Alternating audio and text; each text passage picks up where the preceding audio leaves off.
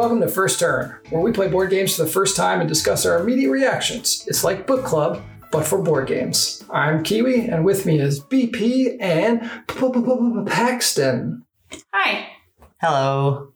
Today we're playing Number Drop by Florian Sirieix and Benoit Turpin, who also did Welcome to the Moon, and Welcome to New Las Vegas. The developer, there wasn't one. There is no artist listed. The year, so it was published in 2021 by AEG. The description: roll dice to create shapes with numbers and drop them efficiently into your grid. Circle combos of identical or consecutive numbers to score points. Match values of combos before your opponents do to drop block shapes on their grids. When a player reaches the game over line, whoever has the most points wins. And the mechanics are dice rolling, paper and pencil, simultaneous action selection, and solo solitaire. And the box art... Paxton, how would you describe that box art? It's got kind of like a neo-techno design, kind of with the wording and colors. It's all like bright pinks and teal blues kind of combining together. And there's Tetris-shaped blocks and a grid with the shape blocks with numbers dropping. And it has non-numbered blocks of the shapes fallen and just scattered around. It's got some real 1980. It gives me like an 80s vibe. Or early 90s. Late 80s, early 90s. Like the first thing I think of actually is an original Nintendo game like box. Mm. Like the graphics aren't really great. It's like pixely. That's what it reminds me of. When I look at that, I think, oh, that's got a Nintendo game in it, and I'm just going to pop it in. Well, first I have to put it under my shirt and blow on it to get the dust out of it, and then I put it in to the Nintendo. Everybody had their own techniques, but you had to blow with it under your shirt so you didn't spit in it. I mean, okay. So, all right. How do you guys think it's played? I assume... Did we not talk about if we would pick it up off the shelf? You know what? Mm. I should follow the show notes. Mm, yeah. So based on the description and the box art, Paxton, would you pick this up off a shelf? I'm not sure. I'm not a big fan of numbers. So maybe I wouldn't. Okay. We'll just go with no for you. BP? No. Why not? It looks boring. I think it reminds me of Sudoku, which I'm not good at. Oh, see, I enjoy Sudoku, but I don't think I would pick this up.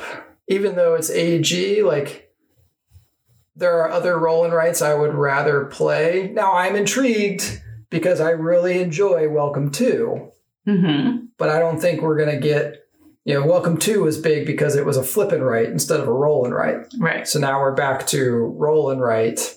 So I'm not sure. I'm going to go with no because I feel like the box and the description do not jump out at me. Yeah, okay. It doesn't really pop. That's a great way to describe it. Those colors do, though, don't they? But, like, if you put it against the other boxes, like, I don't know. Like a Welcome To. Yeah, like looking at, like, Wingspan or well, even just like, some of our roll and writes. Yeah, I think even you compare it to the roll and writes, and the roll and writes have better descriptions and better box art that jumps out at you more than this one does. Yeah. So. Okay. Yeah. So with that, how do you think it's played? I have no idea. I mean, obviously we're rolling dice and writing numbers down, and somehow I don't know what that's supposed to do. Okay. That's fair. Paxton, any ideas to add to that? I mean, so there's the dice in there. There's one dice that has shapes on it. So I assume whatever you land on that's the one you have to draw in or whatnot. Oh. But then there's numbers too. And on the sheet, there's like a going up in 3, 4, 5, 6, 7. Under like certain squares of like different size. So I'm assuming that's victory points or something. And then whichever one you get, you drop it into a certain row, A, B, C, D, or E. I'm confused. Yeah, that's a good guess based on what they see. Letters, but yeah. Okay. So the history of dropping blocks. How about the history of numbers? Okay. I like the block dropping idea, but sure, we can go with numbers. Obviously, right, tally marks began as a way of counting. Numbers are just a way of writing out either mathematical equations or, right, tracking systems. But a tally system has no concept of place value. The first known system that places a value on numbers would be Mesopotamia around 3400 BCE. Okay, using a 60 system by 3100 BCE, Egypt had a 10 number system. Numbers, again, being distinguished as symbols used to represent them, was first invented by Egyptians, and then shortly followed by Greeks and then Roman numerals. We can see, too, the superior Hindu-Arabic numeral system spreading into Europe by the 14th century. And I'm going to kind of talk about some of the differences in those systems here in just a moment. Part of the reason most people see the Hindu numerical number system as superior is because it has an effective use and symbol for zero, which was not the case for ancient Greeks and Romans, who, when they developed their system, did not develop a zero. In fact, Greek philosophers just philosophized whether you could really have nothing be something. And it did become later Islamic scholars during the Golden Period, when they picked up Greek philosophy, were also fascinated by this idea, but were also, because of the spread of the empires, were very familiar with the Hindi numeric system, which in Sanskrit had a symbol for zero way early on. And so we're able to develop things like algebra very early on. What's interesting is also when you compare this to Western hemispheric peoples and their development of numbers. So the Olmec people, which were the predecessors of the Mayan, actually probably had a symbol representing zero as early as the 4th century BCE, but most certainly by the 40 BCE or the 1st century BCE. And the Mayan calendar also would have a use of zero in mathematics systems based on that. So it's kind of interesting to think about numbers as symbols representing not just tally marks, but also kind of symbolic meanings and place value as well, to be able to do mathematical equations. And how can you do maths without zero, which is why we use the Hindu-Arabic numeric system as opposed to Roman numerals, because Roman numerals did not have zero. In fact, whenever they did mathematics that came up with nothing, they had words for nothing, and they would simply write that out as opposed to a symbol representing that. In reality, we should have gone with a base 2 system instead of a base 10 system, because with a base 2 system, I can count to 1,023 on just my fingers. Whoever came up with negative numbers really wanted to stick it to the Greek philosophers. That's right. All I'm saying. If you factor in negative numbers, I could have gone into the negative numbers, but I did not. I figured we would stop with zero.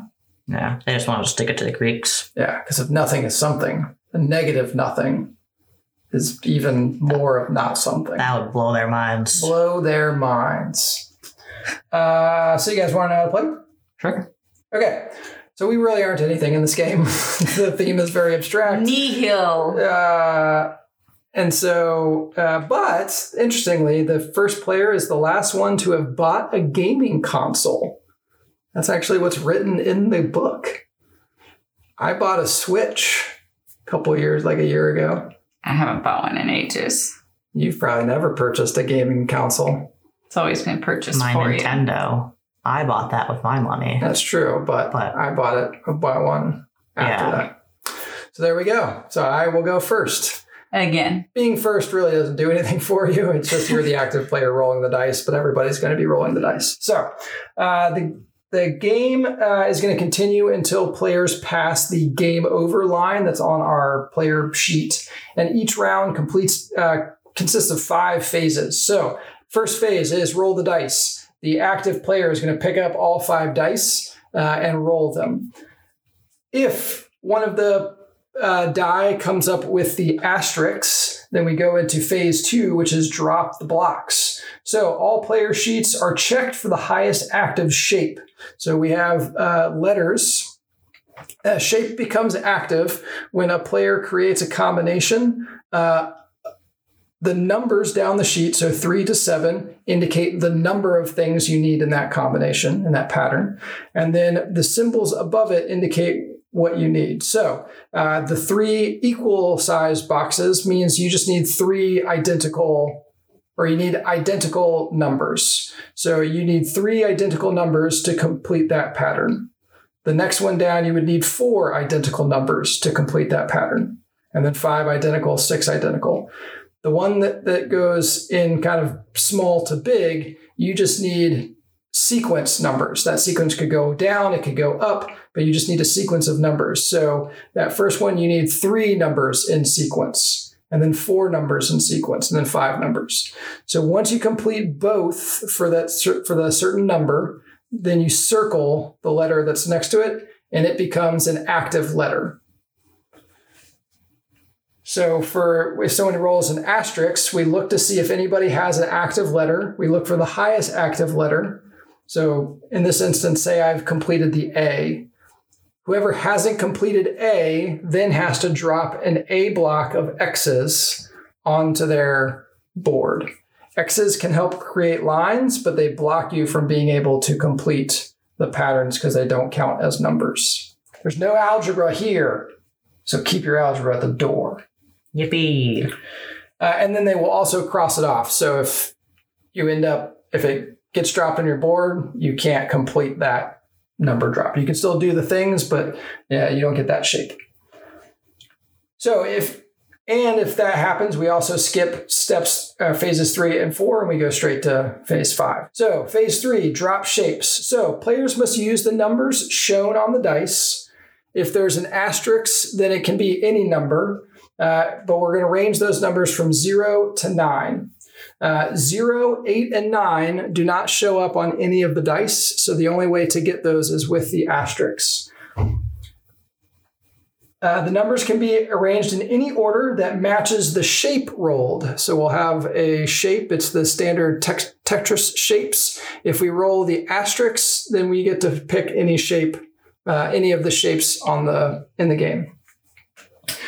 Then you're going to imagine that shape at the top of your player board and then drop down via gravity. It can't move left or right, so you can't, like in Tetris where you could like slide it under another block. You can't do that in this game. So it's just going to come straight down, but you can rotate the shape as much as you want to. Okay. Then we go to phase 4, which is the circle combo. So each player then circles a combo they completed. Only one combo in round 1, but in the final round, any and all combos you've completed. There are 2 combos, either identical numbers, which we talked about, in orthogonally adjacent blocks, or consecutive numbers in orthogonally adjacent blocks. And then there's a final bonus of 8. So 8 identical or 8 sequence, either or, not both, then you get that bonus as well. Once everybody's completed drawing those on, each player is going to check to see if they've completed a row. If you do, you're going to get a +2, and so you're going to circle it. And then somebody goes over the game over line, if you have any X's or numbers in lines above game over, it's -5 points per. And then the game will be over at that point. If nobody's passed the game over line, then the next person is just going to pick up the dice and roll, and we will continue playing from there. And then at the end of the game, you're going to get 2 points for each row you complete, -5 points for any rows you have X's or numbers in above the game over line. You'll get points equal to the number for the combo based on the length of the combo. And then if you complete all the combos, you get 10 points. You get 8 points if you complete this combo, the eight number combo.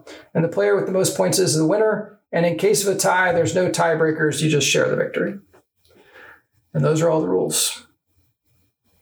I am so confused. Me too. Let's play.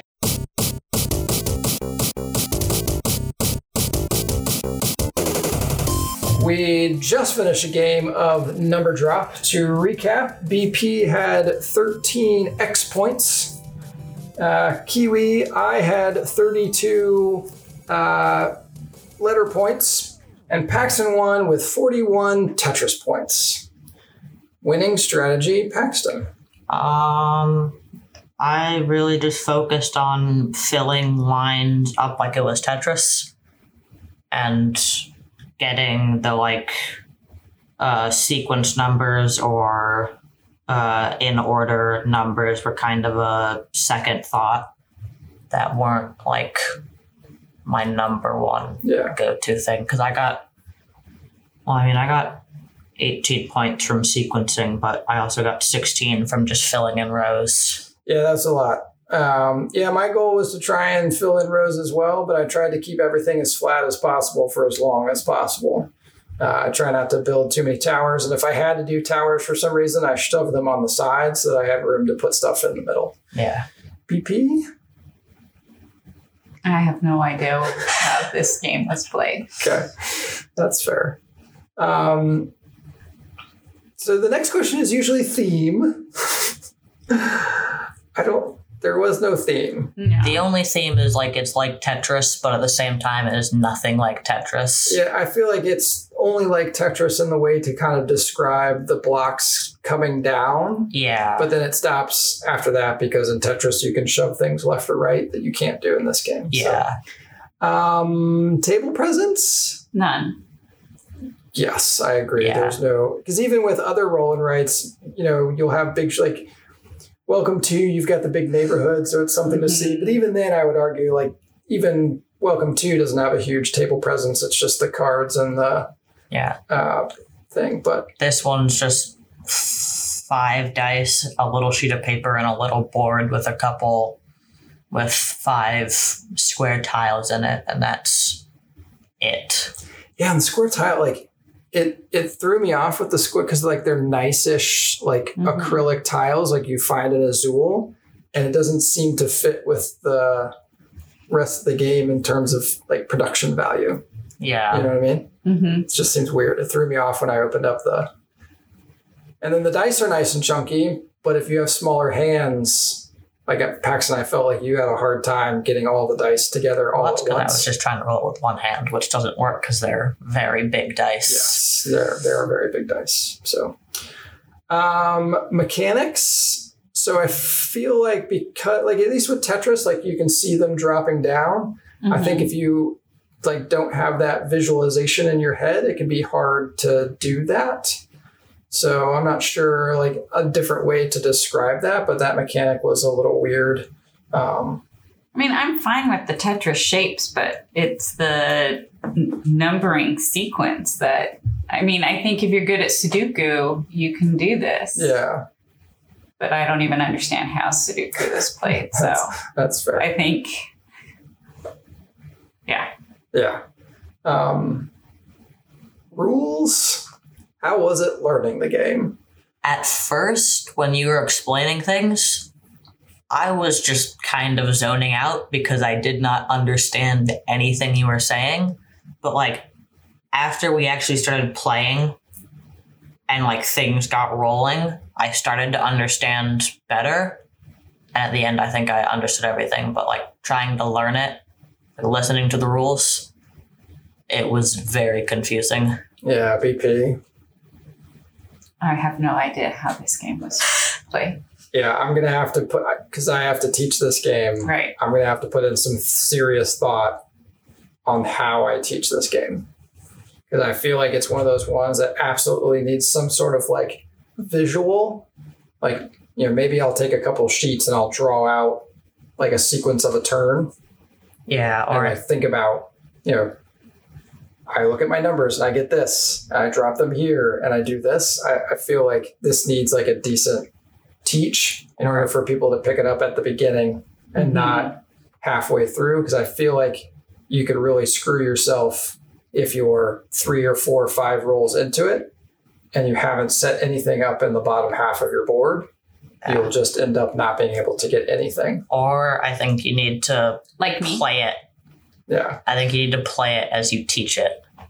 Like, just a first round, give everybody a sheet and go step by step through demonstrating how, and then have them do the same, not the same exact thing, but follow what you do. Yeah. So they step by step rule and section by section of a turn, so they know what to do. Yeah, that might be a way to do it as well.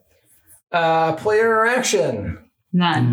There is none. Yeah, there could it's one of those games where solo solitaire is a thing, and sometimes you're just okay, you can just play this game solo, but you still have some player interaction in that solo, because there's usually a bot or a stack of cards that have you play out the bot.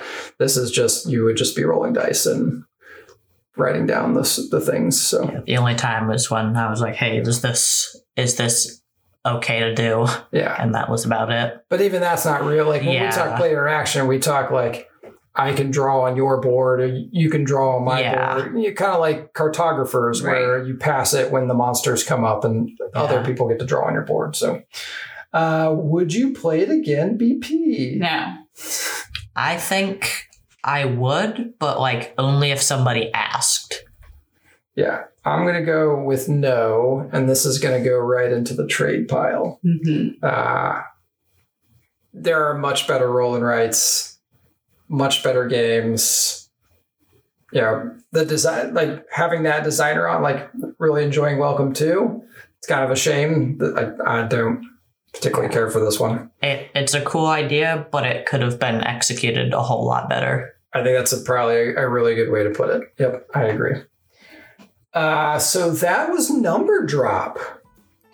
So if you have any recommendations you would like to hear our first impressions on, you can send them our way by doing so via email at firstturntabletop@gmail.com or Twitter and Instagram. We are at FirstTurnCast. And the podcasting camel says, please don't forget to rate, review, and subscribe on all your favorite podcatchers. We look forward to hearing from you.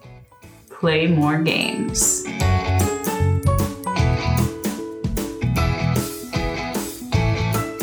And just hold it farther away. Get out of here with your age of downloaded games. You don't know our plight.